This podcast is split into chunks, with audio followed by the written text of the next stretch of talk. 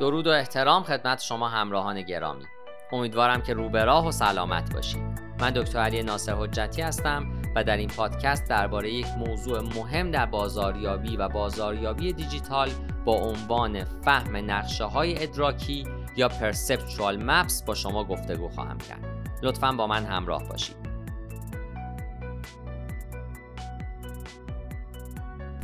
نقشه ادراکی تکنیک بسری هست که به منظور نشون دادن نحوه درک مصرف کننده هدف از موقعیت محصولات رقبا در بازار طراحی شده.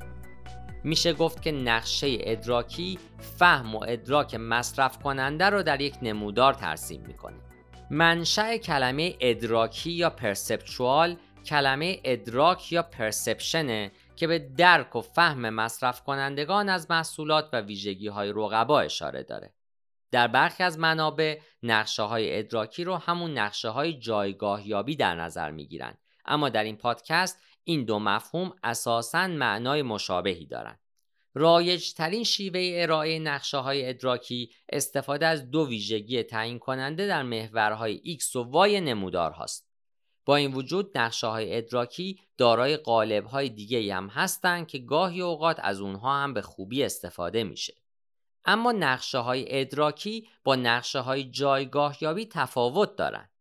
هدف اصلی استفاده از نقشه ادراکی نمایش درک مصرف کننده از برندهای مختلفه.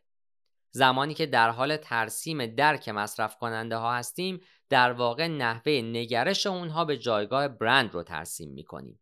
دلیل اصلی این موضوع که چرا نقشه های ادراکی دقیقا همون نقشه های جایگاه یابی نیستند اونه که چنین نقشه هایی تنها درک مصرف کننده رو ترسیم می‌کنند که ممکنه از نظر فنی درست یا غلط باشه.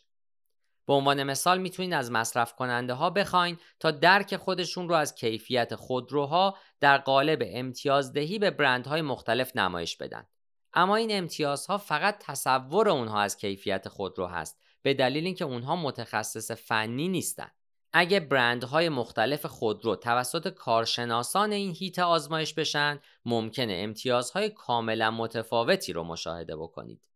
حالا وقت اون رسیده که به تعریف نقشه های ادراکی بپردازیم.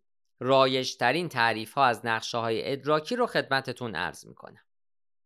اول نقشه ادراکی نحوه قرارگیری محصولات در ذهن مصرف کننده ها را ارزیابی می‌کنه و سپس این ادراک رو بر روی نموداری که دارای محورهایی با ویژگی های تعیین کننده است نمایش میده. دوم، نقشه های ادراکی علایق و ترجیحات مشتریان رو در بعد فضا و با استفاده از نمایش بسری نشون میدن. در هر دو تعریف ذکر شده که نقشه های ادراکی اطلاعات رو به صورت بسری و در قالب نمودار نمایش میدن. همچنین این نقشه ها برای بررسی درک و فهم مصرف کننده ها از محصولات و همچنین جایگاه اونها طراحی شدن.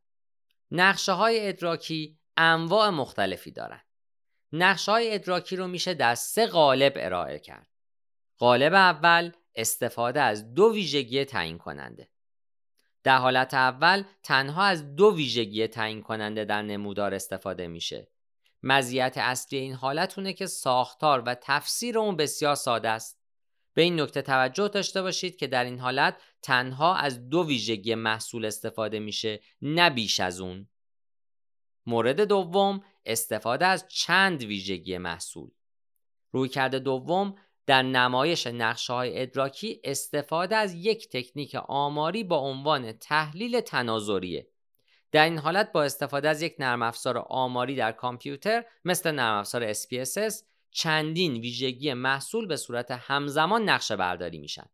معمولا این نقشه ها گیج کننده هستند و تفسیر اونها هم دشواره. اما مزیت استفاده از چنین فرمتی از نقشه ها اون هست که نمای کلی خوبی از شیوه های مشاهده و ارتباط بازار هدف با ویژگی های مختلف محصولات رو ارائه میده. در این مدل از نقشه های ادراکی هیچ محور مشخصی وجود نداره. در عوض ویژگی های مختلف محصول به همراه موقعیت درک شده از پیشنهادات مختلف محصول در سراسر نقشه پراکنده شدن. بخش آخر هم نقشه های ادراکی اشتراکی است. در برخی از نقشه های ادراکی نیازهای ترجیحی بخشهای مختلف بازار هم بر اساس همون ویژگی های تعیین شده نمایش داده میشن. چنین نقشه هایی با عنوان نقشه های ادراکی اشتراکی شناخته میشن به دلیل اینکه علاوه بر نمایش جایگاه درک شده از محصولات نیازهای هر بخش رو هم نمایش میدن. افزودن نیازهای هر بخش بازار به شرکت ها کمک می‌کنه تا درک بهتری از این موضوع داشته باشند که نسبت به بازارهای هدف خودشون در چه موقعیتی قرار گرفتن. برای استفاده از نقشه های ادراکی هم دلایل متعددی وجود داره. به عنوان مثال درک درستی از نحوه درک برند خودتون در بازار به دست میارین. می‌تونین نحوه تغییر درک برند خودتون نسبت به زمان رو با توجه به محصولات و کمپین های جدید پیگیری بکنید. می‌تونین نحوه درک محصولات رقبا رو ارزیابی بکنین و استراتژی های بازاریابی اونها رو بررسی بکنید.